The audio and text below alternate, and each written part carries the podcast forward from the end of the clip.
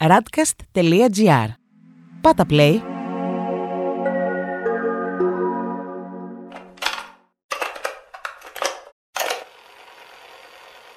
Φίλες και φίλοι, γεια και χαρά. Είμαι ο Αντώνης Μποσκοίτης σε ακόμη ένα podcast για τη Radcast με τον Διονύση Αντίπα στη ρύθμιση του ήχου. Θέλω να σας πω κάτι τώρα. Είναι περίπου 15 χρόνια θα πάω πίσω και θα θυμηθώ μια συνάντηση που είχα με τον Θάνο Μικρούτσικο. Ο Θάνος Μικρούτσικος μου είχε μιλήσει για μια νέα τραγουδίστρια και έτσι ενθουσιώδης όπως ήταν ο Θάνος, το γνωρίζουν αυτό όλοι όσοι τον είχαν, είχαν την τύχη να τον ξέρουν καλά προσωπικά, είχε αυτό το χαρακτηριστικό της γενεοδορίας. Στην περίπτωση όμως της συγκεκριμένης τραγουδίστριας δεν ήταν απλά γενεοδορία. Ήταν πολύ σωστά και ακριβοδίκαια τα λόγια του Θάνου Μικρούτσικου. Μου είχε μιλήσει λοιπόν για μια νέα ανακάλυψη που είχε κάνει, μια νέα τραγουδίστρια, την οποία δεν είχε διστάσει να χαρακτηρίσει καινούρια Μαρία Δημητριάδη. Πραγματικά ανυπομονούσαμε να ακούσουμε ποια είναι αυτή η νέα τραγουδίστρια και εκείνο το διάστημα, ίσως ένα χρόνο αργότερα, βγήκε ο πρώτος του κοινό δίσκος. Νομίζω λεγόταν «Για φωνή και ορχήστρα». Αυτή η τραγουδίστρια ήταν η Ρίτα Αντωνοπούλου. Έχουν περάσει αρκετά χρόνια από τότε και νομίζω η πορεία της ε, δικαίωσε αν μη τι άλλο τα λόγια του μέντορά της, του Θάνου Μικρούτσικου. Η Ρίτα Αντωνοπούλου έχει μια σημαντική πορεία και θητεία στο χώρο και κυρίως έχει μια συνέπεια που αυτό για μένα προσωπικά είναι εξίσου σημαντικό με το ύφος και το είδος του τραγουδιού που υπηρετεί. Έχουμε τη χαρά να φιλοξενούμε στο podcast αυτό τη Ρίτα Αντωνοπούλου και να μας μιλήσει για κάτι πολύ όμορφο που επίκειται η κυκλοφορία του από το 8ο Music Group. Ρίτα Αντωνοπούλου, σε χαιρετώ, σε καλησπερίζω, σε καλωσορίζω εδώ στη Radcast. Ευχαριστώ, σας καλησπερίζω και εγώ όλους και εσένα προσωπικά και ευχαριστώ πάρα πολύ για τον πρόλογο. Ε, τα πιστεύω αυτά, Ρίτα, και τα έχω γράψει κιόλας. Το ξέρεις καλά, εσύ. ξέρω, Γνωριζόμαστε, αλλά δεν το λέω τώρα εν είδη. Ξέρεις πρέπει να προλογίσω μια εκπομπή και πρέπει να τα πω αυτά. Τα πιστεύω. Το ξέρω, και σε κυρίως ευχαριστώ. Πιστεύω πολύ σε αυτό που είπα τη συνέπεια. Και θέλω να μου πεις, αν από την πρώτη στιγμή που ξεκινούσες σε αυτό το χώρο του τραγουδιού, είχες αυτό που λέμε τη συνέπεια κατά νου, ότι εγώ θα κάνω αυτό και δεν πρόκειται να παρεκκλίνω από την πορεία μου; Για μένα δεν υπήρξε ποτέ τέτοιο δίλημα, δεν παρουσιάστηκε ποτέ σαν δίλημα. Γιατί αυτό που σκέφτηκα χθες νομίζω, εκεί που καθόμουν σπίτι μου, είναι ότι εγώ ουσιαστικά ξεκίνησα επειδή ήθελα να τραγουδάω. Δεν είπα ποτέ ότι θα γίνω τραγουδίστρια. Δεν είπα ποτέ θέλω να γίνω τραγουδίστρια. Έχει μεγάλη διαφορά. Σαφώς. Εγώ απλά ήθελα να τραγουδάω, γιατί αυτό ήταν που μου έκανε καλό, με, με κάνει να εκφράζομαι και βγαίνει μέσα από την ψυχή μου. Άρα, ε, εγώ σε αυτό θα έμενα συνεπής έτσι κι αλλιώς. Αυτός ήταν ο τρόπος που εκφραζόμουν, με αυτό το είδος τραγουδιού. Εκεί με βρίσκω. Το πιο σημαντικό είναι αυτό που είπες ότι δεν σκόπευες να γίνεις επαγγελματίας τραγουδίστρια. Δεν το είχα στο μυαλό μου Είχες ποτέ. την ανάγκη να τραγουδάς όμως, να είσαι μπροστά σε ένα μικρόφωνο με κοινό από κάτω και να τραγουδάς. Αυτή είναι μια εικόνα πολύ συνηθισμένη στα παιδικά χρόνια πολλών τραγουδιστών. να είναι μπροστά σε ένα κοινό και να τραγουδάνε. Είχες μια τέτοια εικόνα εσύ στα παιδικά σου χρόνια; Τι να σου πω ρε, εσύ, δεν ήμουν αυτό που λέμε, ξέρεις, να, ότι θα πάρω τη βούρτσα και θα κάνω ότι τραγουδάω γιατί το έχω καημό. Για μένα ήταν ο τρόπος εκφρασής μου, δηλαδή πιο πολύ εγώ κλειδωνόμουν σε ένα δωμάτιο και περνάγανε ώρες και απλά έπρεπε να μπω μέσα να τραγουδήσω. Απλά έπρεπε, πώς να σου πω. Δηλαδή θυμάμαι βράδια να μην μπορώ να κοιμηθώ και σηκωνόμουν κρυφά από το κρεβάτι και πήγαινα στο μπάνιο να σιγοτραγουδήσω κάτι για να με πάρει ο ύπνος. Μιλάμε δηλαδή για πρόβλημα. Ε, ναι, αυτό που μου λες είναι πολύ περίεργο τώρα και πολύ όμορφο βέβαια. και το έχω ακούσει και από ηθοποιούς, σημαντικούς ηθοποιούς να το λένε αυτό. ναι, Ότι αποστήθησαν κείμενα. ναι. Από πολύ μικρή Ε, ηλικία. άμα έχεις τη λόξα, λοιπόν, δεν έχει, μετά δεν έχει λογική το πράγμα. Ε, Κοίταξε, αν ακολουθείς αυτό που μιλάει μέσα σου, νομίζω δεν παρεκκλίνεις. Η συνέπεια έρχεται από μόνη της. Εκτός και πιάνει και αν μέσα σου είσαι κατάλαβες. Μην το λες, θα σου πω τώρα κάτι. θα σου βάλω ένα άλλο δίλημα. Καταρχάς, είσαι και μια πολύ όμορφη γυναίκα. Πρέπει να το πούμε αυτό. Και, Ευχαριστώ. και φαντάζομαι σε ξέρει ο κόσμος, σε έχει δει, σε έχει γνωρίσει μέσα από τις ερμηνείες σου. Όμως, ακριβώς λόγω και μιας καλής εξωτερικής εμφάνισης και του ταλέντου που έχεις, θα μπορούσε να σε προσεγγίσει ο χι παραγωγός από ένα reality και να σου πει να μπει σε μια επιτροπή. Γιατί όχι, ας πούμε. Ναι. Ε, αυτό είναι μια ένδειξη συνέπειας στο ότι ενδεχομένως εσύ θα έλεγες όχι. Ναι. Δεν θα πήγαινες. Όχι, δεν θα πήγαινα. Είναι σαφές. Να είδες λοιπόν που είναι ξεκάθαρη επιλογή ως προς τη συνέπεια, αυτό που μου λες τώρα; Είναι ξεκάθαρη γιατί εγώ δεν πιστεύω και σε αυτού του είδους τις ε, εκπομπές από την άποψη του ότι δεν πιστεύω ότι κάνουν καλό και στους ανθρώπους που πάνε. Δεν έχω δει κάποιον άνθρωπο από εκεί από όλα αυτά τα χρόνια να κάνει κάτι μετά από αυτό και, και όλος αυτός ο ενθουσιασμός και όλα τα φώτα που πέφτουν πάνω τους και οι κριτές και το ένα και το άλλο αυτός ο χαμός ας πούμε να, ουσιαστικά να έχει κάποιο σοβαρό αποτέλεσμα μετά. Άρα για ποιο λόγο να, να το περνάνε όλο αυτό; Και μετά να τους δεσμεύουν και με χίλιους δύο τρόπους από εταιρείες, ε, με συμβόλαια τρομακτικά κτλ. Υπάρχουν πολλά από πίσω. Άρα δεν μπορείς να πας να κάνεις κάτι τέτοιο και να το βοηθήσεις αυτό το σύστημα. Είναι κόντρα. Μιλούσα για το ίδιο θέμα με μια καλή συναδελφό σου, τη Λιζέτα Καλημέρη, πριν από αρκετά χρόνια. Και μου έλεγε η Λιζέτα, τι είναι αυτές οι εκπομπές. Λέει, πάνε τα παιδιά, είναι σαν τα καρπούζια που τους πατάς μια ένεση και την επόμενη μέρα έχουν γίνει, που λέμε. Και σύμφωνα με τη Λιζέτα, και αυτή είναι η ερώτηση που σου κάνω και σε σένα, το ελληνικό τραγούδι μπορεί να διδαχθεί, όχι το ελληνικό, το τραγούδι γενικά. Κατά τη Λιζέτα, όχι, γιατί μου λέει αν πάρεις τις παλιές λαϊκές τραγουδίστριες από τη Μαρή Κανίνου μέχρι την Κέτι Γκρέι, καμία δεν είχε περάσει ούτε από μουσική ακαδημία, ούτε από σπουδές τραγουδιού. Είχαν απλά αυτό το, ξέρω εγώ, το λαϊκό ένστικτο. Το έμφυτο. Το έμφυτο. Όλοι οι παλιοί. Γιατί ήξερε κανένας ε, τι πάει να πει φωνητική παλιότερα ή τι κάνουμε που πάμε τη φωνή που εμείς κάνουμε εδώ πέρα σεμινάρια επί σεμιναρίων και διδάσκουμε και. Κανείς δεν ήξερε. Είχαμε να κάνουμε με ένα πηγαίο ταλέντο Ναι. που το έπαιρνες, το έβαζες εδώ μπροστά και χωρίς να ξέρει τι ακριβώς κάνει και χωρίς να ξέρει και τι ακριβώς λέει και την περίοδο εκείνη, χωρίς ακριβώς να έχει επίγνωση δηλαδή της ιστορικότητας ναι. αυτών που τραγουδάει, Πολύ σημαντικό επίσης. έβγαζε το μέσα του. Έβγαζε το μέσα του, χωρίς δεύτερη σκέψη. Σαφώς λοιπόν το απομονώνει σε μια συγκεκριμένη χρονική ιστορική περίοδο και κατά τη γνώμη σου, μια και είσαι δασκάλα εσύ τραγουδιού, το τραγούδι διδάσκεται και η καλλιέργεια της φωνής πρέπει να διδάσκεται. Φυσικά. Φυσικά για να έχεις μετά διάρκεια και να έχεις ένα ωραίο αποτέλεσμα μέχρι μεγάλη ηλικία ας πούμε.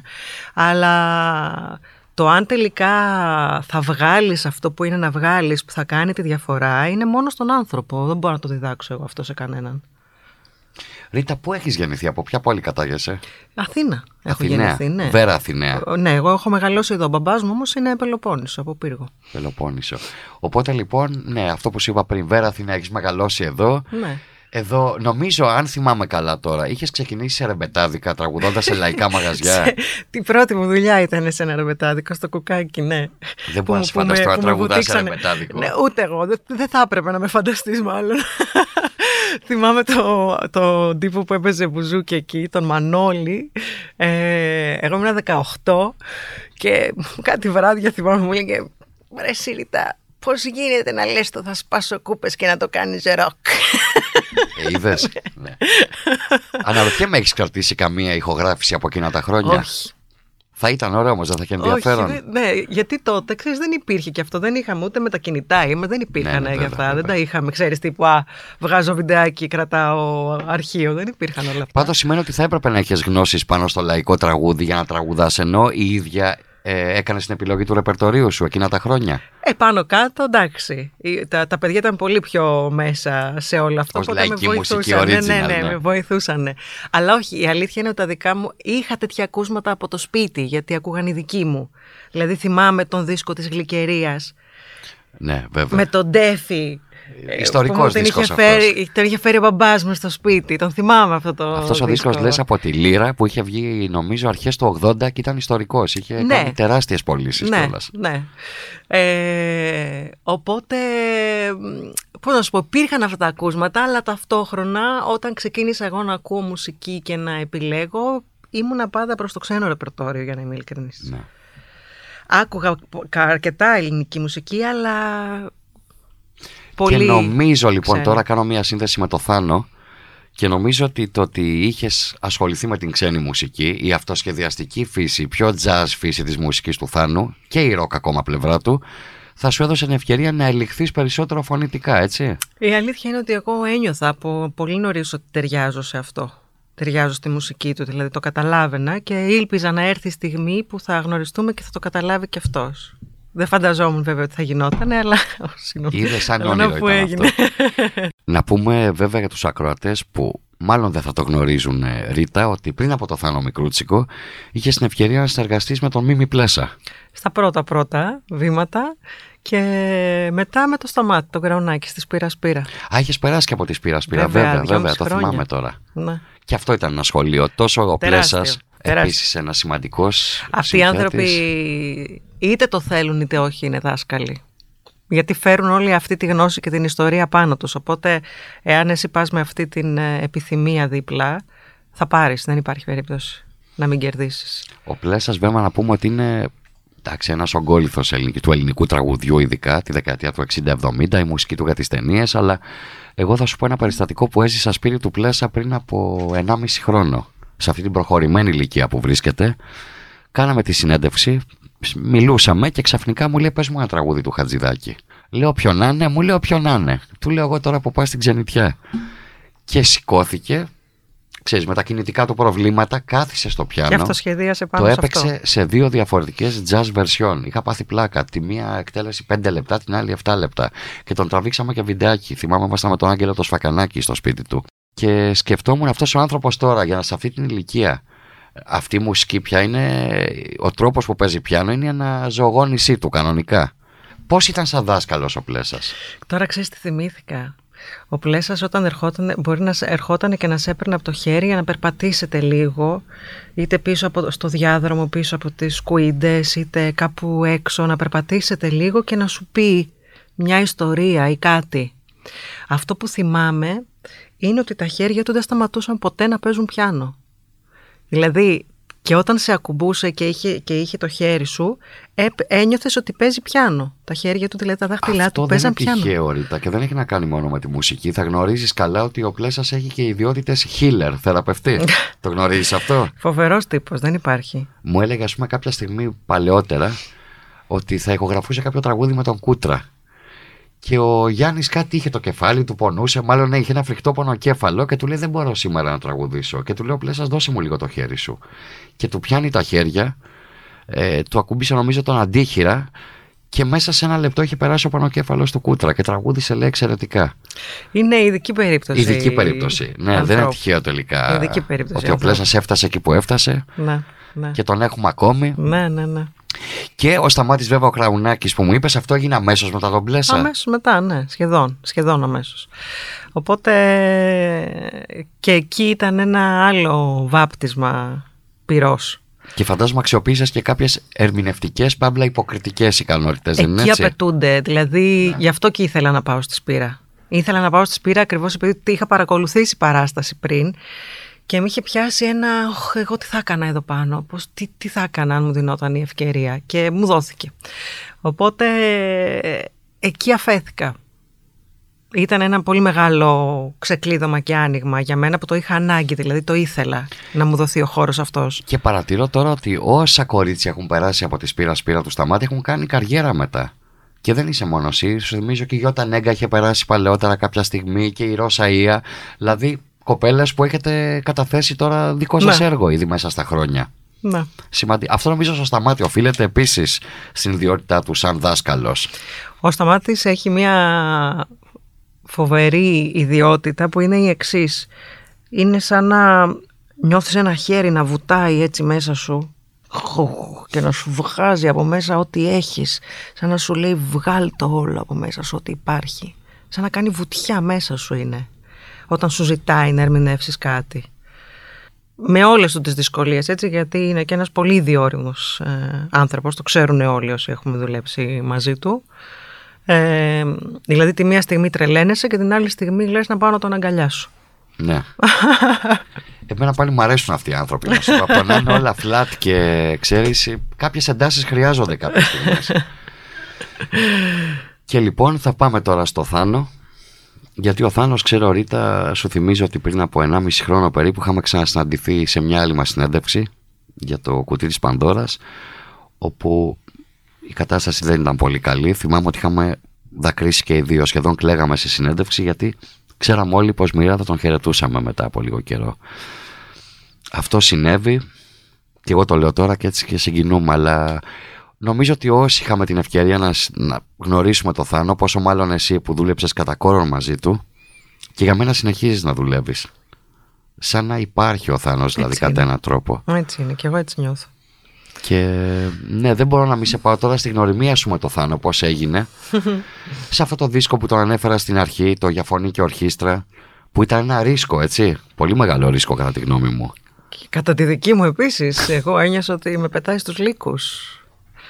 Έτσι ένιωθα τότε. Έλεγα τι κάνει, τι κάνει, θα με λιθοβολήσουνε. Να πάω να τραγουδήσω Αλεξίου και Νταλάρα και, Και Δημητριάδη, Δημητρία, ναι, ας πούμε, ήτανε- δηλαδή... Αλλά θα σου πω, το, το γεγονός ότι ο, ο δημιουργός ο ίδιος επέμενε και είχε αυτό στο μυαλό του, λέω, οκ, πρέπει να τον εμπιστευτώ, τον άνθρωπο αυτόν. Πρέπει να τον εμπιστευτώ. Και να κάνω ό,τι καλύτερο μπορώ. Πες μου τη στιγμή χρόνια πίσω να σε πάω που σου ανακοινώνει ο Θάνος ότι θα κάνετε δίσκο, θα μπείτε στούντιο. Ε, άμα σου πω ότι αυτή τη στιγμή δεν υπάρχει στο μυαλό μου, τώρα που το λες, δηλαδή δεν ξέρω πότε έγινε αυτό. Πώς πάρθηκε αυτή η απόφαση. Δεν το θυμάμαι καν. Δηλαδή θυμάμαι τη γνωριμία, θυμάμαι τις πρώτες παραστάσεις στο Σταυρό του Νότου και μετά στη Σφεντόνα με το Μητσιάκη στη Θεσσαλονίκη και τα λοιπά και το Κούτρα. Και μετά μας θυμάμαι στο στούντιο. Και μας θυμάμαι με πρόβες, ατελείωτες πρόβες, στο στούντιό του στο, στο σπίτι, ε, με playback την ε, καμεράτα να με καθοδηγεί για τα τραγούδια και εγώ να Φοβερό. ξελαριγκιάζομαι και να μου βάζει τη, τη- το, το playback στο Θεό. Ο, ο, Ο Θάνος, Θάνος ναι. έβαζε τη μουσική για να ακούσει η μουσική μες στο Με την δωμάτιο. κάθε λεπτομέρεια, ναι, με την κάθε μία Το λεπτομέρεια. έβαζε, δηλαδή έλεγε τώρα θα ματώσω. Τώρα θα ματώσω. Και έπρεπε, Το έχω να... ζήσει κι εγώ αυτό Το έχεις- παρεπιπτόντως. Ναι. και έπρεπε να τραγουδάω πάνω από αυτό Ναι. και να έχει και κάτι χαμηλές και τα λοιπά και να μου λέει χαμηλές δεν ακούγονται. Και να το λέω Χριστέ μου, πώς να ακουστούν οι χαμηλές. Ναι. Έλατε, έλατε. Αλλά ήταν μια φοβερή εμπειρία, φοβερή εμπειρία και η όλη διαδικασία στο στούντιο γιατί για μένα ήταν πρωτόγνωρη. Θυμάμαι τη στιγμή που ξαφνικά συνειδητοποίησα, καθόμουν σε μια πολυθρόνα και έβλεπα μέσα από το booth να γράφει η καμεράτα με το Μιράτ, το Άννα Μιγκλές Ναι. και δίπλα ο Θάνος από εδώ πιο εκεί, το στούντιο και έλεγα τι γίνεται ρε φίλε; Έχουν μπει τώρα αυτοί μέσα και γράφουν για μένα. Για να πω εγώ Για να το πάρω Άννα τη φωνή μου Μιγκλές. εγώ μετά, ναι, ναι. ναι. Και ήταν, ήταν σοκαριστικό για μένα. Δηλαδή εκείνη τη στιγμή με πιάσαν τα κλάματα φυσικά, συνειδητο- δηλαδή συνειδητοποιώντας αυτό που μου συμβαίνει, ότι μου συμβαίνει κάτι το οποίο δεν μπορούσα ούτε να το ονειρευτώ. Και είδες τελικά. Ναι. Πες μου κάτι, ο Θάνος ε, πέρα από, την, από το μουσικό κομμάτι ήταν άνθρωπος που συνομιλούσε πολύ με τους τραγουδιστές του; Για τον τρόπο εννοείς; Όχι, γενικά, για τις ζωές σας. Ε, είχαμε, είχαμε σχέση, ναι. Γιατί Δηλαδή- θεωρούταν ένας άνθρωπος ο οποίος ενδιαφερόταν και για τον συνάνθρωπό Ναι, του, ναι, αυτό ναι. που είχε δίπλα Θα του. ήξερε, θα Από ήξερε πού και- ερχόταν, ποιο background είχε, όλα αυτά τα πράγματα. θα ήξερε και λεπτομέρειες για τη ζωή μας. Δηλαδή υπήρχε και αυτή η σχέση, η, η τελείως ε, η φιλική, που θα μπορούσες να πας να του εξομολογηθείς κάτι, ας πούμε, να του πεις κάτι, να συζητήσετε κάτι, να σου αρχίσει τα μπινελίκια του, δηλαδή Ναι. πάντα υπήρχε αυτό. Γιατί ήταν και πατρική φιγούρα μέσα σε όλα. Ναι. Το είχε αυτό με όλους μας. Όσοι ήμασταν δίπλα. Άσχετα με τη, δηλαδή, μπορεί να το είχε με μένα, να το είχε και με τον Πασχαλίδη, να το είχε και με το. Δεν έχει σημασία. Και να ο το είχε και με τις- Κωνσταντίνο, και ας με- πούμε. και να το είχε και με τις δύο κόρες του, ας Και με πούμε. τις δύο κόρες του, ναι. Πώς να σου πω, ήταν αυτός ο άνθρωπος. Και μ, Και μετά στην πορεία δεν έμεινε μόνο σε αυτό το δίσκο βέβαια που είπαμε. όχι, Τραγούδισες και πρωτότυπο υλικό του. φυσικά, σε στίχους του Οδυσσέα Ιωάννου. σε στίχους του η Οδυσσέα επόμενη δουλειά. Ιωάννου. Ε, νομίζω και στον προσωπικό σου δίσκο είχες βάλει κάποιο Είχα τραγούδι βάλει, Θάνο. είχα Ναι, βάλει. ναι, θυμάμαι, και σε θυμάμαι. αυτό.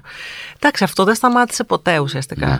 Ακόμη και όταν ε, μπορεί εκείνος να έκανε κάποια άλλη συνεργασία και εγώ κάποια άλλη συνεργασία, ε, αυτή η μουσική σχέση δεν έπαψε ποτέ να υφίσταται. Μας ε, έδεσε για πάντα Ναι. κάτι.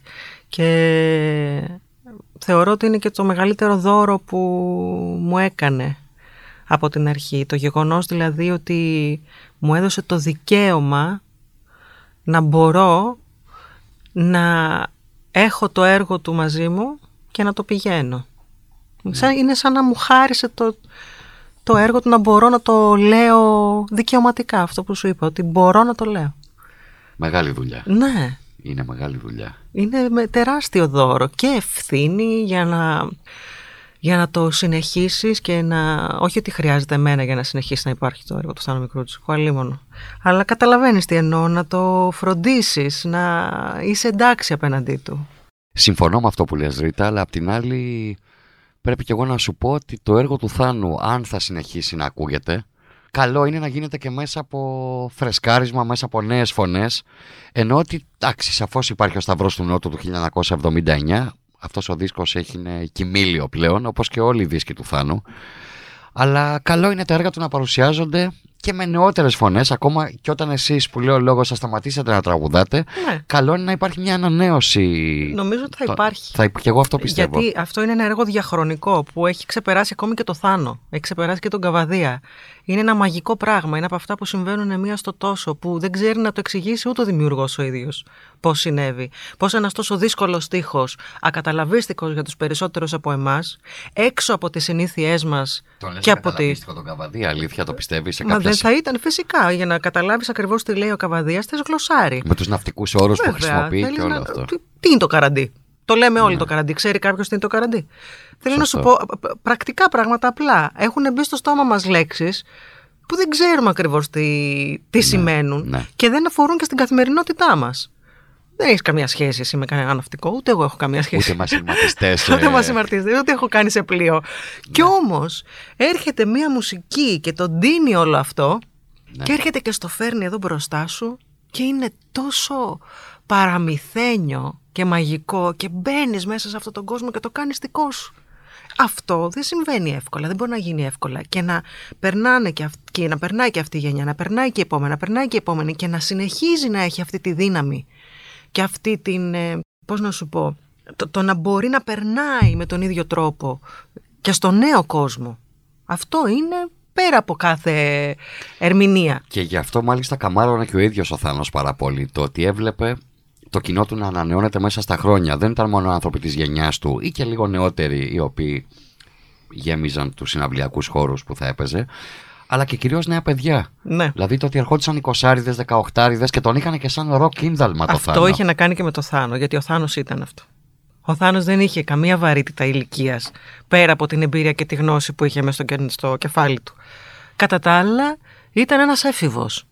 Ήταν ένας έφηβος έτοιμος να αρπάξει τη ζωή από τα κέρατα, να παίζει το πιάνο του, να γουστάρει τη μουσική του, ε, να το γλεντήσει, να φάει, να χαρεί, να διασκεδάσει με την οικογένειά του, με τους φίλους του. Ήταν ενεργός, ήταν ζωντανός. Μας έβαζε όλους κάτω σε ενέργεια.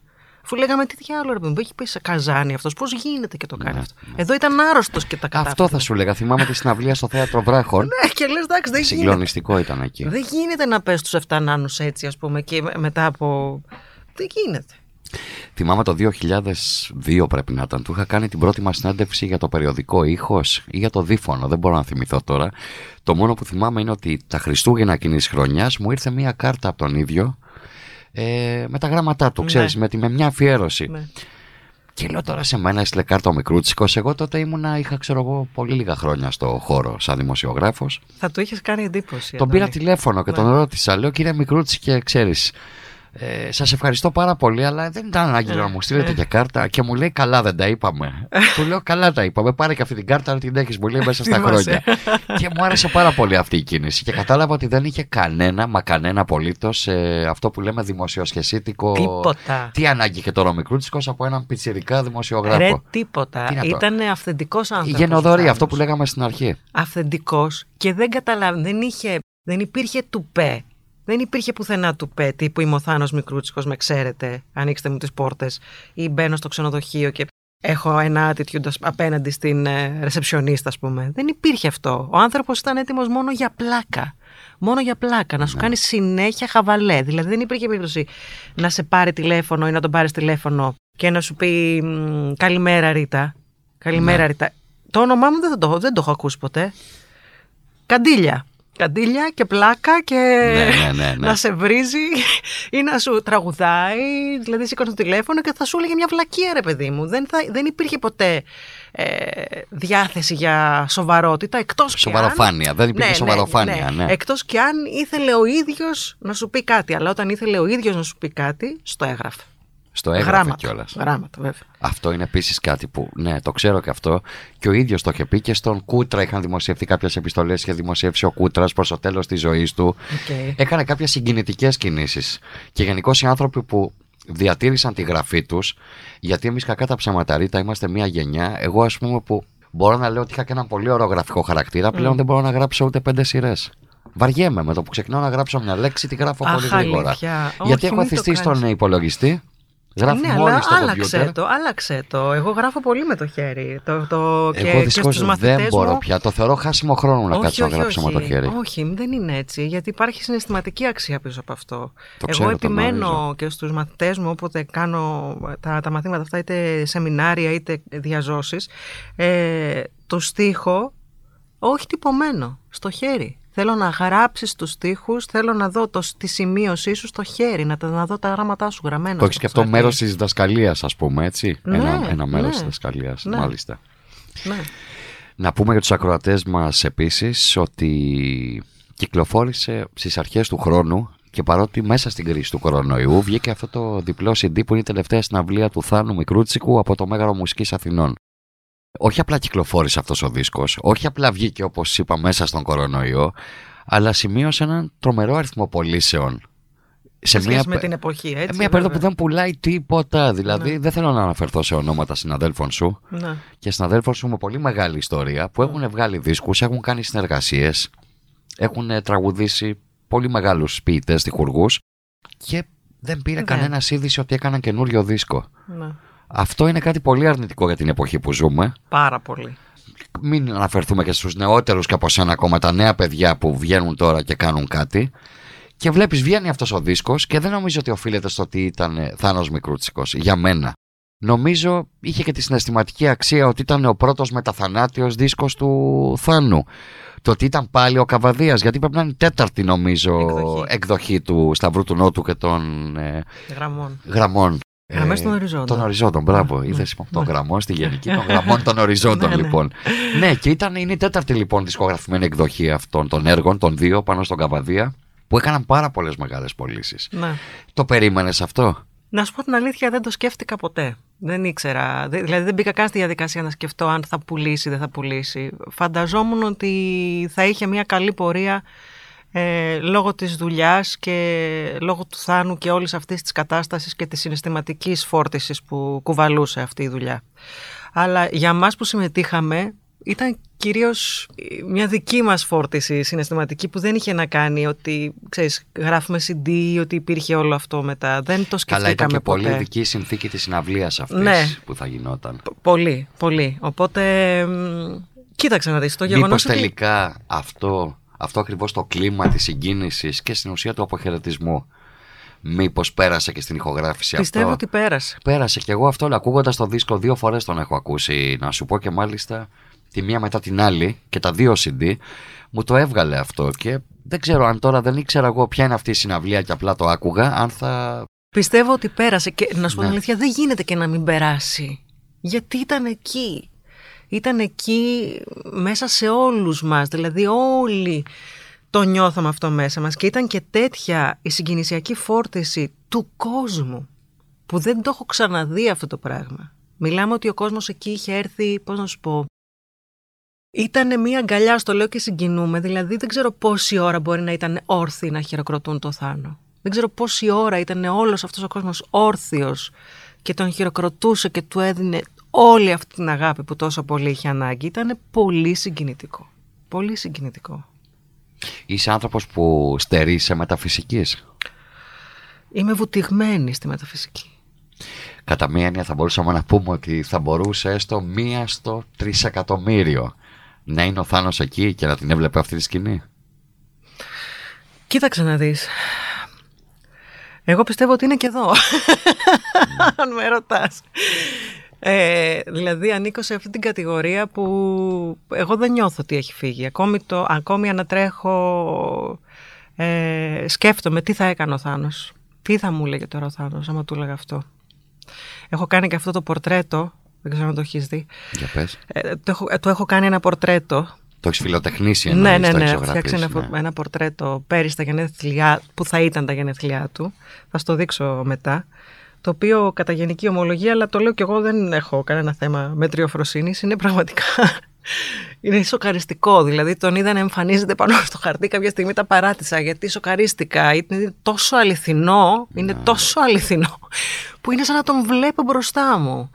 Και ε, έχω αυτό το πορτρέτο φάτσα κάρτα στο, στο σαλόνι πάνω σε ένα καβαλέτο και τον έχω απέναντί μου και πώς να σου πω, είναι σαν να είναι εκεί κάθε μέρα. Σαν να του μπορώ να του μιλήσω κάθε μέρα. Δεν μπαίνω στη διαδικασία να σκεφτώ ότι δεν υπάρχει. Και δεν ξέρω, δεν νομίζω ότι είναι θέμα άρνησης. Είναι έτσι το βιώνω. Βιώνω Συνείδησης την θέμα παρουσία. είναι. Βι- Ναι. βιώνω ότι υπάρχει. Υπάρχει. Βάρινε λίγο η κουβέντα. Μοιραία όμως, δεν γίνεται να μην είναι. Ναι, και εντάξει, σε έχω απέναντί μου, ε, είσαι αυτή που είσαι. Μμμ. Έχεις ταυτιστεί με το Θάνο Μικρούτσικο. Είναι λογικό να απασχολεί την κουβέντα μας πολύ ο Θάνος αυτός ο πολύ σπουδαίος Έλληνας συνθέτης.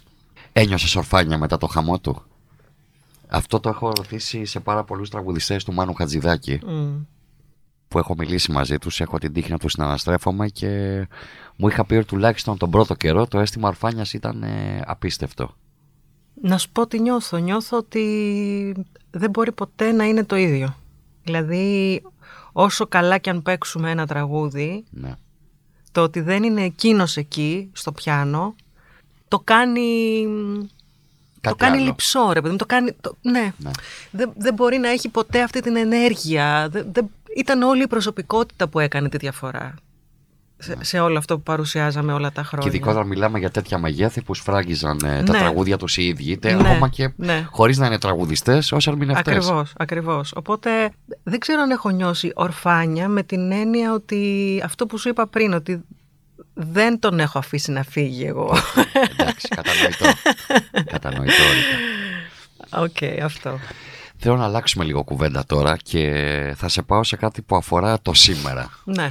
Το, αυτό το δυστοπικό τοπίο που ζούμε, την ελληνική πραγματικότητα. Που λέγαμε το δυστοπικό μέλλον. Here it is. Και έχουμε το δυστοπικό παρόν τώρα, Ναι, έτσι. Πολύ ναι. σωστό σχόλιο αυτό που έκανες. Ναι. Θα σε πάω λοιπόν σε μια δήλωσή σου που είχες κάνει νομίζω στην εφημερίδα Ντοκουμέντο. Δεν θυμάμαι, δήλωσες, αν θυμάμαι καλά, δήλωσες ότι όλα αυτά που ζούμε τώρα, τα περιστατικά κακοποίησης στον χώρο της τέχνης, τα είχες ζήσει και εσύ προσωπικά, τα έχεις βιώσει. Κάτι τέτοιο έχεις δηλώσει, αν δεν κάνω λάθος. Ναι, κακοποίηση όχι, εγώ παρενόχληση, αλλά όχι στον χώρο της τέχνης, από, από πολύ μικρή ηλικία μου έχει τύχει και εμένα, μου έχουν τύχει περιστατικά. Μα βρε παιδί μου, το αναρωτιέμαι τώρα. Είναι το ίδιο πράγμα που μου είπε και η συνάδελφός σου η Τάνια Τσανακλείδου Μμ. σε πρόσφατη συνέντευξή της. Ότι παρενοχλήθηκε εκείνη σεξουαλικά από άνθρωπο του φιλικού, περι- του οικογενειακού της περιβάλλοντος όταν ήταν 11-12 ετών. Ε, συνήθως έτσι και συμβαίνει. μου λες το ίδιο τώρα πάλι κι εσύ. Συνήθως έτσι συμβαίνει και ε, είναι πολύ μεγάλο το ποσοστό και το ξέρω, το, το είπα και στη συνέντευξη ότι εγώ ήμουν και σε ομάδα ψυχοθεραπείας για πολλά χρόνια.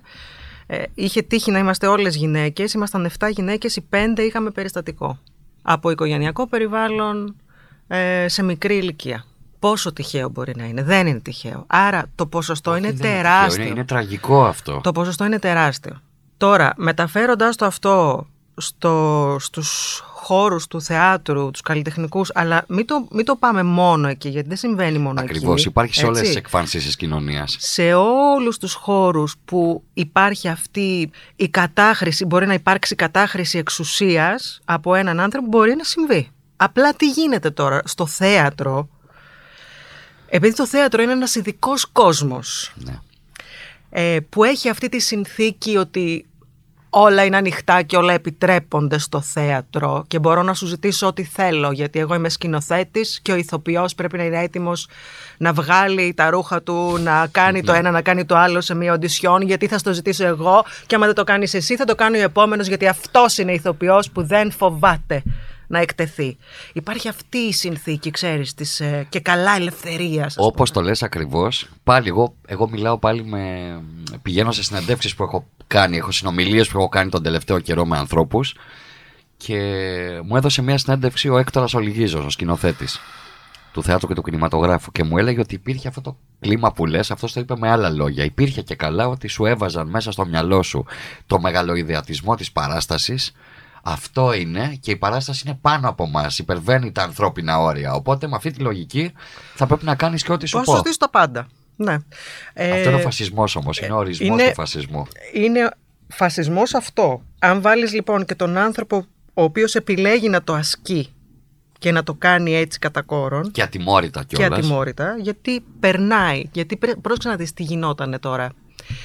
Μετά περνάει σε αυτή τη σφαίρα του ήθιστε, έτσι ήθιστε στο θέατρο. Δεν έγινε αυτό; Είναι, δηλαδή, τώρα είναι- το ξέρουμε, τώρα είναι περίεργος αυτός ο σκηνοθέτης, ο τάδε, αυτό, αλλά τι να κάνουμε. Έτσι είναι αυτός.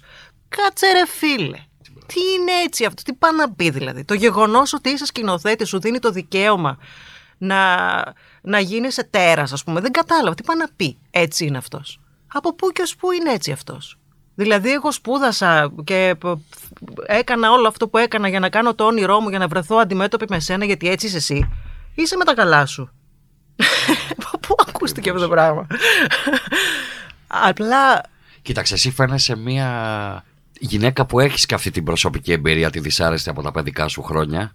Φαντάσου μια άλλη κοπέλα που είναι, δεν έχει. ε, Φαντάζομαι ότι το ότι έχεις περάσει αυτή την εμπειρία, ε, όσο τραυματικό και αν ήταν, σου δημιούργησε και κάποιες άμυνες. Ίσως αυτό το κατάφερες με την ψυχοθεραπεία, όπως είπες.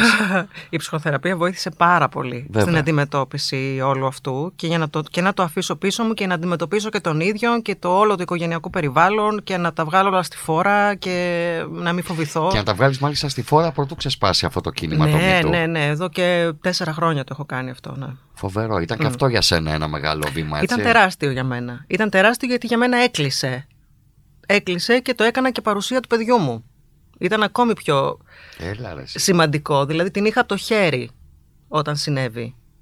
Όταν το αντιμετώπισα. Α, τρίχιασα τώρα, αλήθεια. Ναι, γιατί για μένα ήταν σημαδιακό. Έπρεπε να, το, να ξέρει και να, να το ζήσει. Εγώ μπορώ να καταλάβω πάρα πολύ καλά όλο το φόβο. το Φοβάσαι φόβο να και σου λέω μιλήσεις. φαντάσου ένα κορίτσι λοιπόν τώρα το οποίο δεν έχει καμία τέτοια εμπειρία. Γιατί, γιατί το λέω αυτό μάλλον για να το πω αλλιώς. Γνωρίζω κορίτσια και αγόρια, κορίτσια περισσότερα, τα οποία θα μιλήσω για το δικό σου χώρο του τραγουδιού. Ήθελαν κάποια στιγμή να κάνουν καριέρα, μπορεί να είχαν και το ταλέντο, αλλά τους συνέβη ένα τέτοιο περιστατικό. Και γεια σας. Γεια σας, τα παράτησαν. Ναι. Και είτε, ξέρω εγώ, η άλλη άρχισε να γράφει, είτε να ζωγραφίζει. Πάντως τραγουδίστριες δεν έγιναν. Ναι, ναι. Ε, και μου είχε κάνει τρομερή εντύπωση αυτό και έλεγα, Είχα και εγώ περιστατικό στο, στο χώρο όταν πρώτο ξεκινούσα ναι, ε, από παραγωγό της Warner Α, μα... ο Πες τα όλα οποίος- στη φόρα Ο τώρα. οποίος δεν έχω κανένα πρόβλημα. Ε, ο οποίος ε, μου είχε ζητήσει να βρεθούμε γιατί ήθελε και καλά να μου βάλει τραγούδια να ακούσω και τα λοιπά και κατάλαβα στην πορεία εγώ ότι δεν πήγαινε το πράγμα εκεί που... Εγώ εντωμεταξύ με πουλόβερ, ζιβάγκο, κατά, δηλαδή καταλαβαίνεις, είχα πάει πω, πω, τι μου θυμίζεις. Τα... Και αυτό που λες τώρα είναι ενδεικτικό, και εσύ, Ρίτα, του του, είπα, φόβου. Το... άρα ρε, εσύ», του λέω δεν έχεις κάτι συγκεκριμένο στο μυαλό σου ε, αυτή τη στιγμή, οπότε ας το αφήσουμε. Και μου λέει συγκεκριμένο στο μυαλό μου αυτή τη στιγμή, ε, έχω, μου λέει. Θέλω να κάνουμε άγριο σεξ. Μάλιστα. Και λες τώρα, αλήθεια τώρα το είπε. το είπε. Τι λες, δηλαδή ρε, κάποιος ναι, ναι. πέφτει με αυτή την ατάκα, ας πούμε, και, και κάποια θα έρθει να σου πει: Ναι, εντάξει, ωραία, πολύ ωραία τα είπες. Πάμε.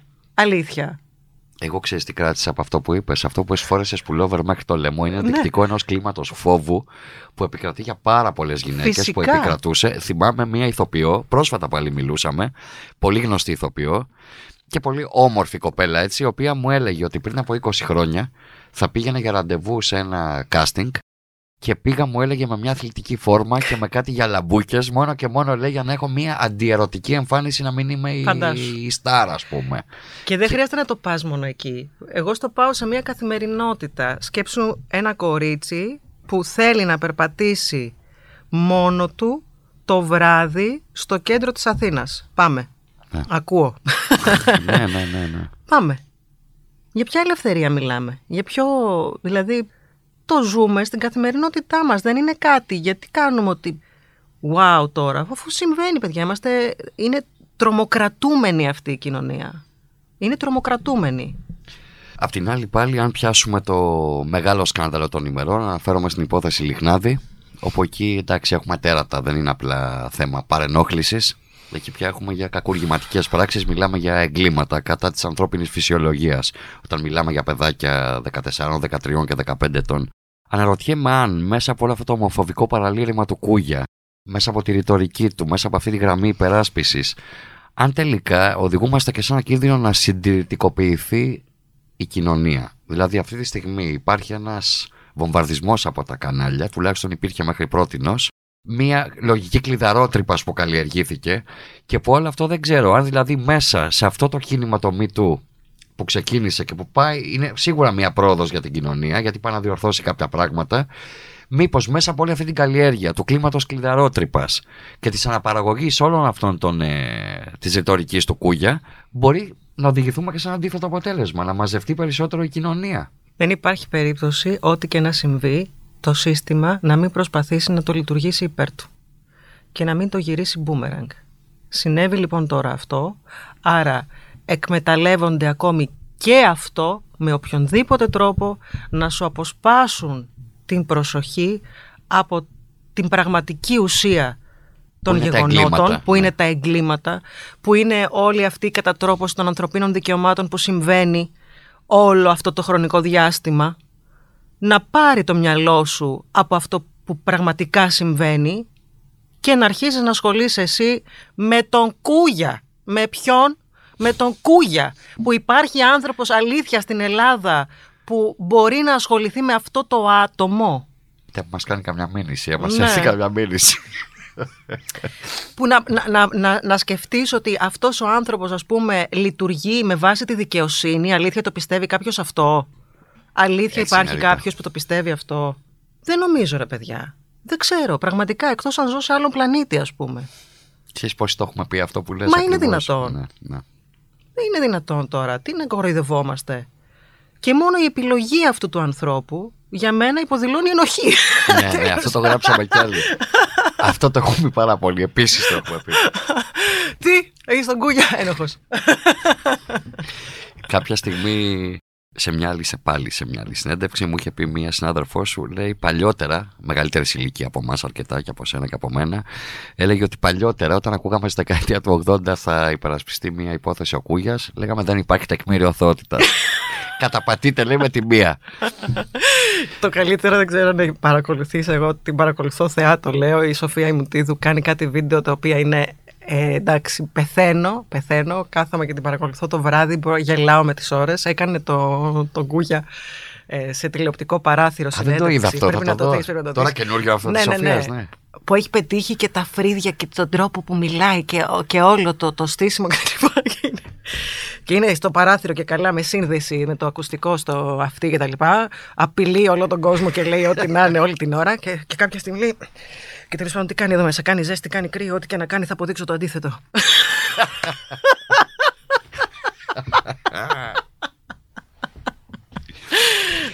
Σε παρατηρώ Ρίτα τώρα που έκανες αυτή τη μίμηση Το έχεις πάρα πολύ με το υποκριτικό ταλέντο Ε, Με την μα- υποκριτική μάλλον Μάλλον το, το φέρω εκγενετής. Έχεις ασχοληθεί με την ηθοποιία, με το θέατρο; Όχι. Θα ήθελες; Ασχολείται αυτό μαζί μου. Ενώ ότι έρχονται πολλές φορές ε, στιγμές και στη, στην πορεία μου που μου γίνονται προτάσεις που έχουν να κάνουν με το θέατρο με έναν τρόπο και το θεατρικό σανίδι μέσα από το τραγούδι αλλά πάνω στη θεατρική σκηνή. Ε, πάντα με εγωιτεύει αυτό. Με εγωιτεύει γιατί είναι μια πλευρά δική μου που θέλω να την βγάζω. Ε, οπότε το κάνω και στις δικές μου τις παραστάσεις με έναν τρόπο. Πάντα έχω κείμενο, πάντα θέλω να πω τις ιστορίες. Ε, Κάτι θέλω να κάνω. Δεν μπορώ να το αφήσω έτσι Ναι, κατάλαβα χωρίς να υπάρχει ένα υποκριτικό στοιχείο από πίσω. Κατάλαβα, κατάλαβα Σημαντικό αυτό πάντως Και το ότι σου γίνονται προτάσεις που λες Σημαίνει ότι και κάποιοι άλλοι κάτι έχουν δει σε αυτό Ναι, σε, ναι, ναι. σε σένα Ναι, πάνω. ναι, ναι. Εγώ πιστεύω ότι το έχεις Δηλαδή αν σε είχα ένα κείμενο θεατρικό Ένα μονόλογο ή κάτι θα το υπηρετούσες άψογα Ε, κοίταξε, έχω κάνει κάποια πράγματα πάνω σε αυτό. Δεν εννοώ έχω σπουδάσει, εννοώ ότι έχω κάνει τις απόπειρές μου με διάφορους τρόπους, είτε με τη Μύδια στον Καζάρτε, είτε ξέρω εγώ στο 9 και 5 με το Βασίλη που Ναι, είχε... ναι, την παράσταση αυτή που σκηνοθέτησε ο Παντελής Βούλγαρης Ναι, νομίζω που είχε βέβαια. κείμενα μέσα και τα λοιπά και έπρεπε να κάνω την τρελή ας πούμε μέσα. Δηλαδή δεν φαντάζεσαι τι χαρά έπαιρνα που μπορούσα επιτέλους να βγάλω και αυτό το στοιχείο του Καραγκιόζη ας πούμε από μέσα μου. Ίσως Ρίτα γιατί εσύ αντιμετωπίζεις κάθε τραγούδι και κάθε στίχο που ερμηνεύεις σαν ένας ρόλος. Έτσι είναι. Τον βιώνεις το στίχο. Δεν είναι, απλά, δεν είσαι η τραγουδίστρια που απλά παίρνει πέντε στίχους και τους λέει. Ω, Τους ζυμώνεις μέσα σου τους, τους στίχους. Μα Φαίνεται. έτσι έχει νόημα για μένα. Έτσι έχει νόημα. Δηλαδή το κάθε τραγούδι είναι μία ιστορία Και αυτός είναι και ο στόχος ο δικός μου. Όταν ανεβαίνω πάνω στη σκηνή και θέλω να τραγουδήσω, θέλω να σου πω την ιστορία. Και θέλω να την καταλάβεις την ιστορία και να πας όπου θέλεις εσύ. Να σε πάρω μαζί μου, αλλά πήγαινε όπου θέλεις. Θα τολμήσω να πω λοιπόν πάλι πάνω σε αυτό που λες ότι δεν είναι τυχαίο ότι εμένα μου άρεσε πάρα πολύ η εκτέλεση που έκανες για μένα ίσως το ωραιότερο ελληνικό τραγούδι που έχει γραφτεί ποτέ. Μιλάω για το άσμα ασμάτων του Μίκη Okay. Θοδωράκη και του Ιάκωβου Καμπανέλη. Γνωρίζω ότι οι Times Νέας Υόρκης είχαν γράψει πως πρόκειται για το ωραιότερο τραγούδι που γράφτηκε ποτέ για το ολοκαύτωμα. Και σε έχω ακούσει να το αποδίδεις αυτό. Και έλεγα μετά τη Μαρία Φαραντούρη και αυτή την εμβληματική ερμηνεία, βρέθηκε αυτή η κοπέλα και το τραγουδάει καταπληκτικά. Και δεν είχε να κάνει με τη χρειά της φωνής σου για μένα. Έτσι, η οποία δεν έχει καμία σχέση με Ναι. την χρειά της Φαραντούρη, αλλά κυρίως με τον τρόπο που έβγαιναν οι λέξεις από το στόμα σου. Και όλες αυτές οι σκηνές, οι εικόνες που περιέγραφε το τραγούδι. Ναι, ναι. Ε, σε ευχαριστώ. Και για μένα, εγώ το αγαπάω πάρα πολύ αυτό το τραγούδι και έχει και μεγάλη συναισθηματική φόρτιση. Η κόρη μου, ας πούμε, δεν μπορεί να το ακούει αυτό το τραγούδι. Όταν ήταν μικρούλα, ήταν μαζί μου σε μία ε, πρόβα με μία ορχήστρα που κάναμε αυτό το τραγούδι και μάλλον κάπως ταυτίστηκε ε, επειδή έλεγα τι ωραία που είναι η αγάπη μου με το κοκαλάκι στα μαλλιά και, Με το κεναχτενάκι στα μην μαλλιά, είδε, μήπως είδατε την αγάπη. μην- Λοιπόν, κάποια στιγμή εκεί, εκεί που έλεγα μην είδατε την αγάπη μου, μην είδατε την αγάπη μου, έρχεται πάνω, με πιάνει αγκαλιά και μου λέει εδώ είμαι μαμά. Πω, Τι ωραίο. Τι όμορφη εικόνα όμως. Μην το ξαναπείς αυτό το τραγούδι μου λέει. Είσαι από τους ανθρώπους που σε ένα τραπέζι, μια παρέα, όταν θα έχεις μια παρέα φίλων, θα τραγουδήσεις για αυτούς; Ή είσαι από τους Ε, ανθρώπους που το κρατάνε το τραγούδι λίγο έτσι, δεν το χαραμίζουν για τις στιγμές Α, της όχι, παρέας. όχι, όχι. Δεν είμαι από αυ- καθόλου. Άμα είναι να, να βγει, να βγει με πολύ μεγάλη χαρά. Απλά επειδή οι φίλοι που έχω μέχρι σήμερα είναι οι παιδικοί μου φίλοι και επειδή με τους παιδικούς μου φίλους δεν, δεν μεγαλώσαμε με αυτήν την ιδιότητα, κατάλαβες, μεγαλώσαμε μέσα από άλλα πράγματα, μας συνδέουν άλλα πράγματα. Το τραγούδι δεν είναι ε, κεντρικό χαρακτηριστικό μου. Οκ. Είναι η πλάκα, είναι ξέρω εγώ, άλλα πράγματα. Δεν είναι αυτό. Οπότε δεν, δεν, το, δεν υπάρχει αυτό. Δεν το κάνουμε συνήθως. Δεν τραγουδάμε δηλαδή. Τώρα όμως εδώ που είμαστε σε ένα στούντιο και υπάρχει ένα ωραίο κλίμα, θα σου έρθει και ραμίδα να σου ζητήσω να μας τραγουδήσεις κάτι ακαπέλα, Ρίτα; Wow. Όχι, να τραγουδήσω. Τι θα δεν ήθελες έχω να μας κανένα πεις; πρόβλημα. Θέλεις κάποιο του Θάνου, θέλεις κάποιο του Χατζηδάκη, θέλεις του Θοδωράκη; Εσύ τι θέλεις, θέλεις το άσμα ασμάτων, θέλεις κάποιο του Θάνου, τι θέλεις; Εγώ το θεωρώ φοβερή στιγμή να συμβεί αυτό δηλαδή και να την καταγράψουμε να υπάρχει. Ε, ό,τι θέλεις εσύ, ειλικρινά. Ό,τι θέλεις. Ό,τι αυτή την ώρα, αυτή τη στιγμή, βάσει της κουβέντας που κάναμε, όποιο τραγούδι θέλεις να πεις θα, θα το ήθελα να το ακούσουμε.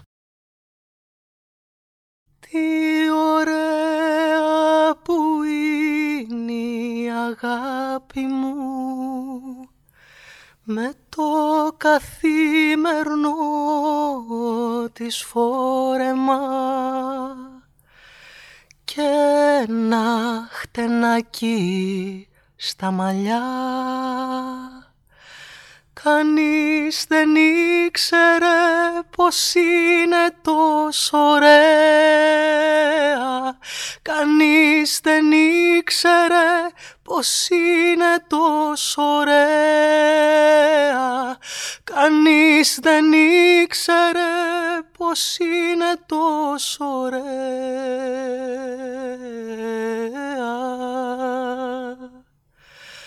Κοπέλες του Auschwitz, του Νταχάου κοπέλες Μην είδατε την αγάπη μου. Μην είδατε την αγάπη μου. Μην είδατε την αγάπη μου. Την είδαμε σε μακρινό ταξίδι Δεν είχε πια το φόρεμα της Ούτε χτενάκι στα μαλλιά.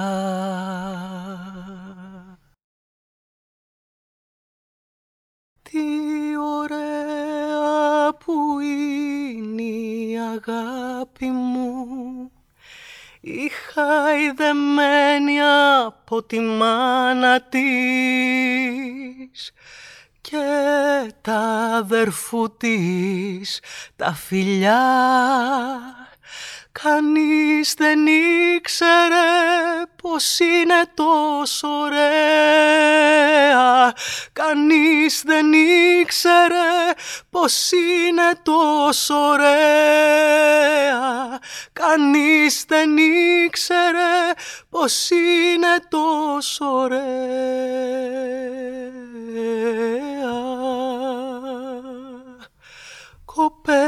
Κοπέλες του Μαουτχάουζεν, κοπέλες του Μπέλσεν,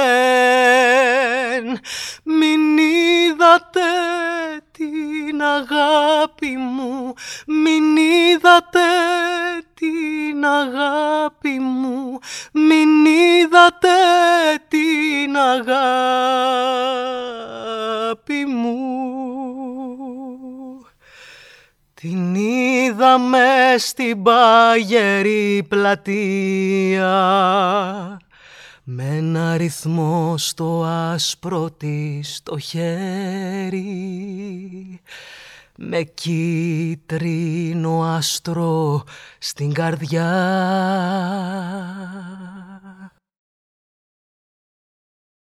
Τι ωραία που είναι η αγάπη μου. Η χαϊδεμένη από τη μάνα της και τα αδερφού της τα φιλιά Κανείς δεν ήξερε πως είναι τόσο ωραία. Κανείς δεν ήξερε πως είναι τόσο ωραία. Κανείς δεν ήξερε πως είναι τόσο ωραία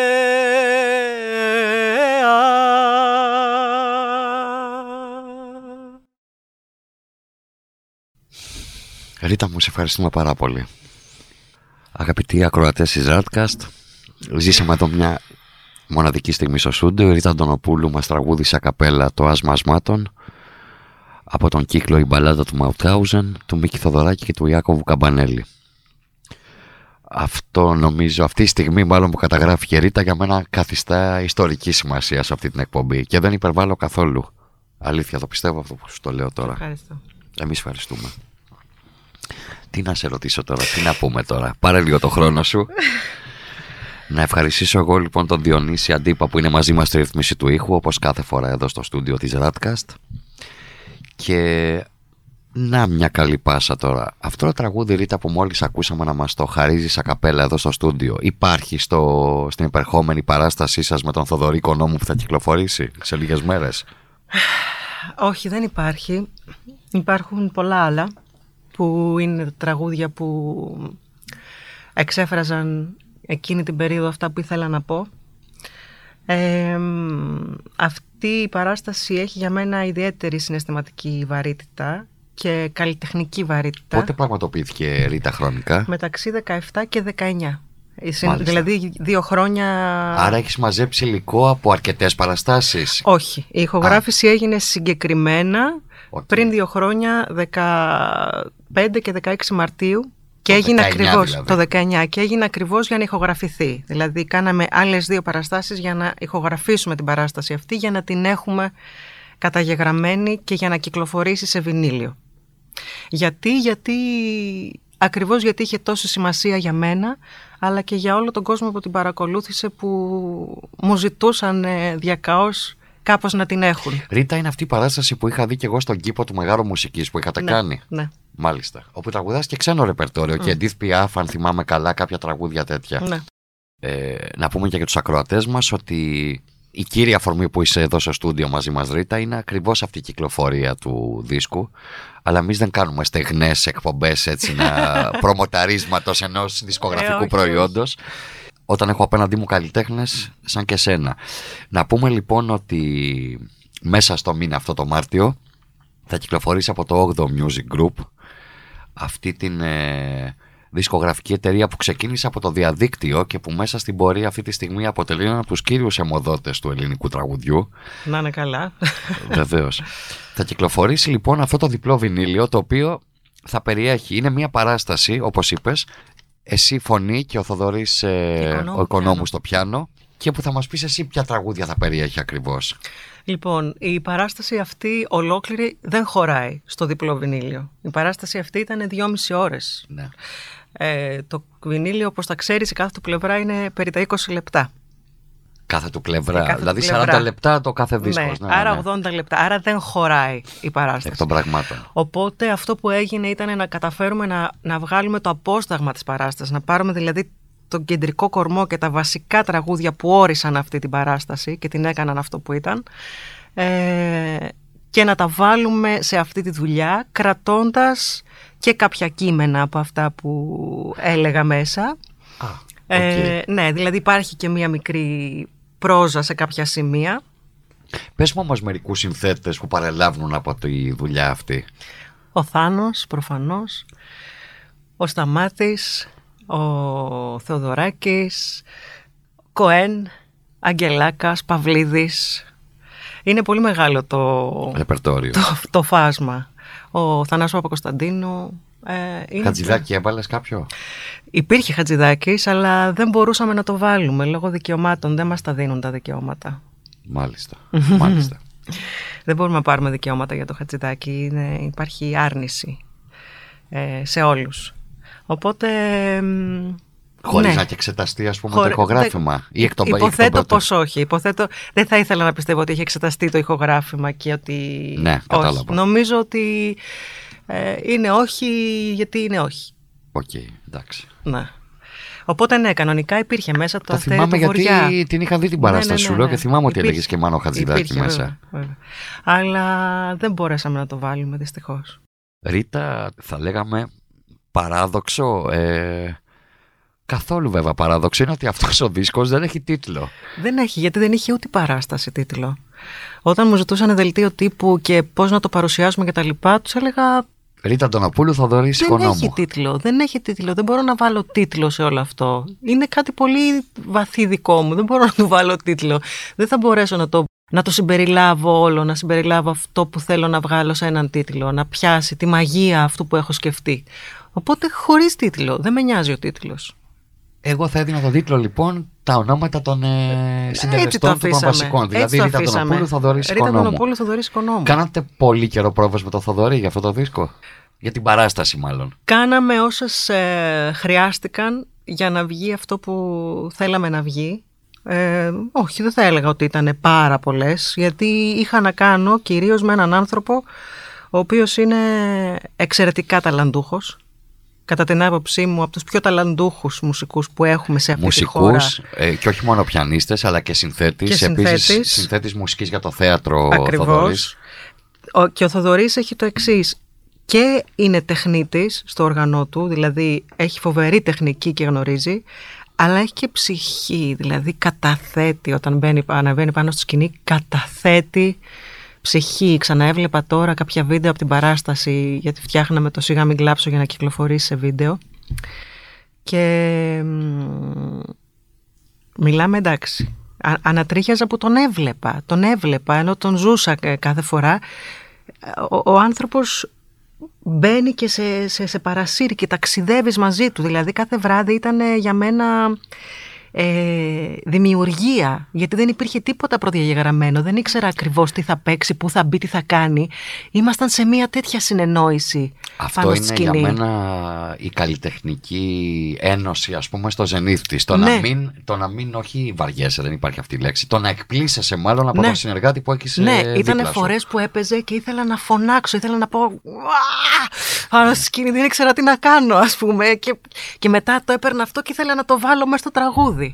Ήταν από τις πιο καταπληκτικές και δημιουργικές συνεργασίες που, που είχα. Και δικαίως λοιπόν μοιράζεσαι αυτή τη στιγμή αυτό το δίσκο. Ναι, είναι ένας δεν δίσκος το και των συζητώ. δυο και των δυο Η- σας. η Είναι τη αλήθεια είναι Ζήτα ότι- Αντωνοπούλου και του Θοδωρή Οικονόμου. Ναι, πιστεύω ότι αν δεν ήταν ο Θοδωρής δεν θα ήταν η ίδια αυτή η παράσταση. Δεν θα μπορούσε να έχει γίνει έτσι. Μιλάμε λοιπόν για ένα διπλό βινίλιο. Ε, τι διαφορά έχει για σένα αυτή; Είπαμε ότι η παράσταση του Θάνου Μικρούτσικου, η οποία πηγαίνει πολύ καλά από την άποψη των πωλήσεων, κυκλοφόρησε σε CD, ψηφιακό format. Εδώ έχουμε βινίλιο όμως. Ε, το έκανες αυτό, είπες μάλλον στην αρχή ότι αυτή η παράσταση ηχογραφήθηκε με σκοπό να κυκλοφορεί σε βινίλιο. Πιστεύεις ότι το βινίλιο διέπεται από μια διαχρονικότητα που δεν την έχει το CD? Διέπεται από μια συναισθηματική αξία ε, που περνάει και στο υλικό. Πέρα από εμάς που μπορεί να το έχουμε συνδέσει κιόλας με μια παιδική ηλικία και το χράτς χράτς της βελόνας και όλο αυτό και όλη τη μουσική που άκουγες από το βινίλιο που έχει για σένα συναισθηματική βαρύτητα ε, το υλικό και μόνο, το γεγονός ότι πιάνεις στα χέρια σου αυτό Το και θα φάκελο, ανοίξεις, ανοίγεις το θα το φάκελο, ναι. ανοίξεις και θα έχεις αυτό το διπλό, ε, τη διπλή φωτογραφία μέσα στη μέση που για μένα ήταν πολύ σημαντικό να βγει αυτή η φωτογραφία η συγκεκριμένη Ναι. έτσι στο άνοιγμα, θα σου πω γι' αυτό. Ε, δεν μπορούσα απλά να φανταστώ αυτή την παράσταση σε CD. Τόσο απλά. Δεν, δηλαδή δεν μπορούσα να τη σκεφτώ σε CD. Ήθελα να έχει, ε, όπως έχει μέσα μου καταγραφεί με αυτή την υψηλή αισθητική και αξία, ε, ήθελα να της δώσω αυτό που της αξίζει και στο υλικό της αποτύπωμα. Και ξέρεις τι έγινε τώρα, τα τελευταία χρόνια δηλαδή το παρατηρώ αυτό. Ενώ πριν από όχι πάρα πολλά χρόνια, 10-15, βινίλια συνήθως έβγαζαν οι εκπρόσωποι, αν θυμάσαι, της λεγόμενης αγγλόφωνης indie σκηνής. Ναι. Έβγαζαν βινίλια. Με μια λογική vintage, ε, αλλά παλαιά. Παρατηρώ τα τελευταία χρόνια όμως και αρκετοί καλλιτέχνες από το δικό σου πεδίο του τραγουδιού, να το πούμε το έντεχνο, Ναι, βγάζουν βινίλια. ναι. Ε, πολύ μου αρέσει αυτό. Και, Και εμένα υπάρχουν μου αρέσει, δύο-τρει πολύ. εταιρείες οι οποίοι το κάνουν αυτό κατά κόρον. ναι. Υπάρχει η Be Other Side Records του Βασιλιάδη. Υπάρχει το 8 τώρα που βγάζει και έχει βγάλει πολλά άλλα βινίλια, όπως και το Αγγελάκα, Αγγελάκα το έβγαλε, διπλό βέβαια. βινίλιο, βέβαια το χρωματιστό.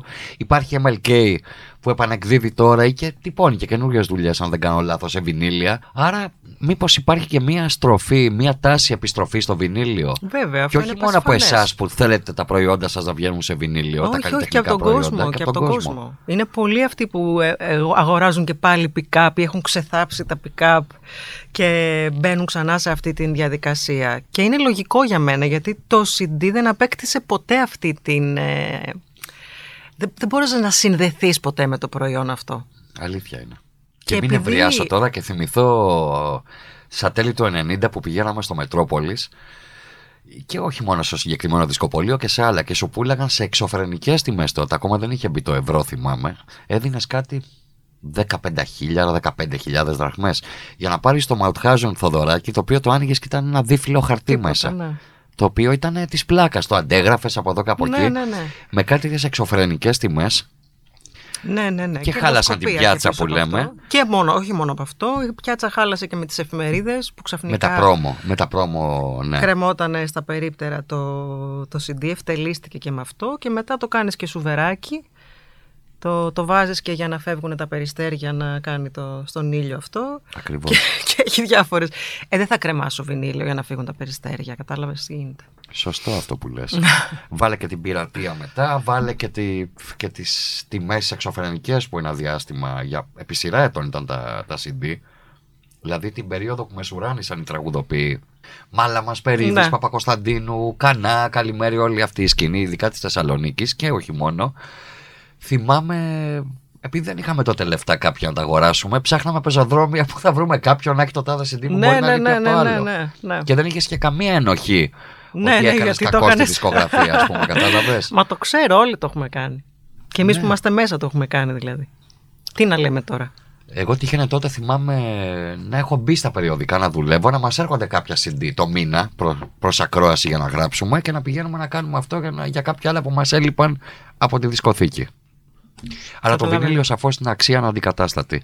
Και αυτή η στροφή που λέγαμε, που σου είπα πριν, το βλέπω και στον κινηματογράφο ακόμα. Δεν είναι τυχαίο ότι κάποιοι, ας πούμε, μιλάνε ακόμα για, τη, για το φορμάτ του φιλμ σε σχέση Ναι. με το ψηφιακό βίντεο. Το οποίο βέβαια ψηφιακό βίντεο έχει πολύ μεγάλη ανάλυση πλέον. Μπορείς να έχεις και ένα αποτέλεσμα σχεδόν εφάμιλο του φιλμ.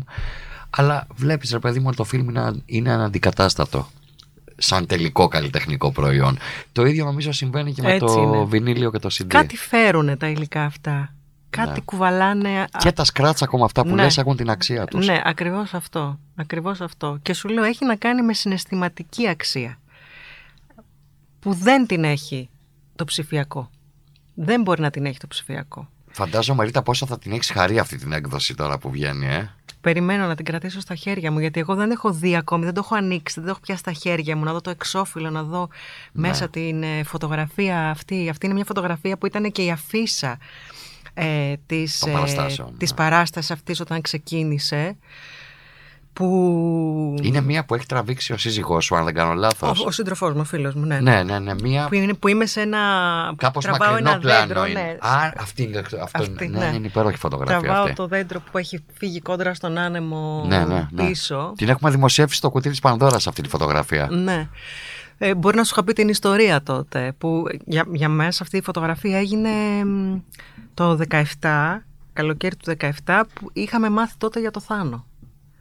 Μάλιστα. Και μ, έγινε αυτή η φωτογραφία με την ε, έννοια της δύναμης του προχωράω. Και έτσι και ήρθε και όλη η ιδέα μετά από αυτό, γιατί εγώ όταν θέλαμε να δώσουμε αυτή τη φωτογραφία στο Θάνο, από πίσω μ, του είχα κάνει μία αφιέρωση που ήταν η στίχη του Χικμέτα από το μικρό κόσμο, αλλά παραλλαγμένη. Και αντί να λένε για μένα το λοιπόν το πιο εκπληκτικό, πιο επιβλητικό, πιο μυστηριακό και πιο μεγάλο είναι ένας άνθρωπος που τον μποδίζουν να βαδίζει, είναι ένας άνθρωπος που τον αλυσοδένουνε, το άλλαξα και έβαλα είναι ένας άνθρωπος που συνεχίζει να βαδίζει, είναι ένας άνθρωπος που δεν αλυσοδένεται. Και του τη δώσαμε. Και όταν μετά από λίγο καιρό ήρθε η ώρα να αποφασίσω τι θα κάνω το χειμώνα, Ναι. τι θα παρουσιάσω και με βάση αυτό που έλεγε πάντα ο Θάνος ότι πρέπει να κάνεις αυτό που σε καίει κάθε φορά ε, η απάντηση τότε ήταν αυτό λοιπόν. Ήταν αυτή η συνθήκη. Οπότε όλη αυτή η παράσταση δημιουργήθηκε μέσα από αυτό. Μέσα από αυτή την εικόνα και μέσα από την ε, μέσα από το μικρό κόσμο του Χικμέτ και γι' αυτό και ο μικρό κόσμος διατρέχει όλη την παράσταση από την αρχή μέχρι το τέλος Μάλιστα. Μάλιστα. και τι συνδέει. Ε, Για μένα δηλαδή όλη αυτή η παράσταση έχει να κάνει με αυτό, με τον άνθρωπο που δεν το βάζει κάτω και συνεχίζει να προσπαθεί και να παλεύει. Ρίτα, γιατί τραγουδάς; Γιατί δεν μπορώ χωρίς αυτό. Γιατί το λατρεύω, το αγαπάω, είμαι εγώ. Είναι... Άμα μου το κόψεις θα είμαι όχι μισή, θα... δεν ξέρω τι να κάνω άμα μου το κόψεις. δεν έχω άλλο τρόπο.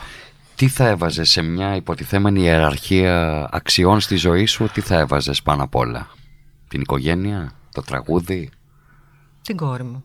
σαφώς. Περίμενα ότι θα μου το έλεγες αυτό και είναι και το πιο λογικό. Την κόρη μου και το τραγούδι μετά. Η οποία κόρη σου πόσο ετών είναι Ρίτα; Δέκα. Είναι 10 ετών, ε. Και από ό,τι βλέπω είναι σε καλό δρόμο. Άμα μου λες, δηλαδή μου περιέγραψε σκηνή πριν για το Μαουτχάουζεν. σημαίνει ότι η μοιραία μεγαλώνει σε ένα σπίτι με μία μαμά. Ναι, θέλει, δεν θέλει. Καλλιτέχνηδα. Θέλει, δεν θέλει, τα ακούει όλα αυτά και τα βλέπει σε παραστάσεις και τα λοιπά. Δεν την πιέζω όμως, δεν της κάνω κλίση ναι. εγκεφάλου να της βάζω να ακούει τέτοια, ακούει ό,τι θέλει. Αλλά σίγουρα επειδή το ξέρω και το έχω βιώσει και εγώ, σίγουρα αυτά όλα περνάνε μέσα στο σύστημα. Ναι. Ρίτα, μου εύχομαι ό,τι καλύτερο για το παιδί σου πάνω απ' όλα και για Ευχαριστώ. σένα την ίδια. Ευχαριστώ πολύ. Γιατί Ευχαριστώ. αυτή τη στιγμή βρίσκεσαι στην ακμή της πορείας σου. Η λέξη καριέρα δεν ξέρω, δεν μου κολλάει στην Ναι, περίπτωσή μωρέ. σου.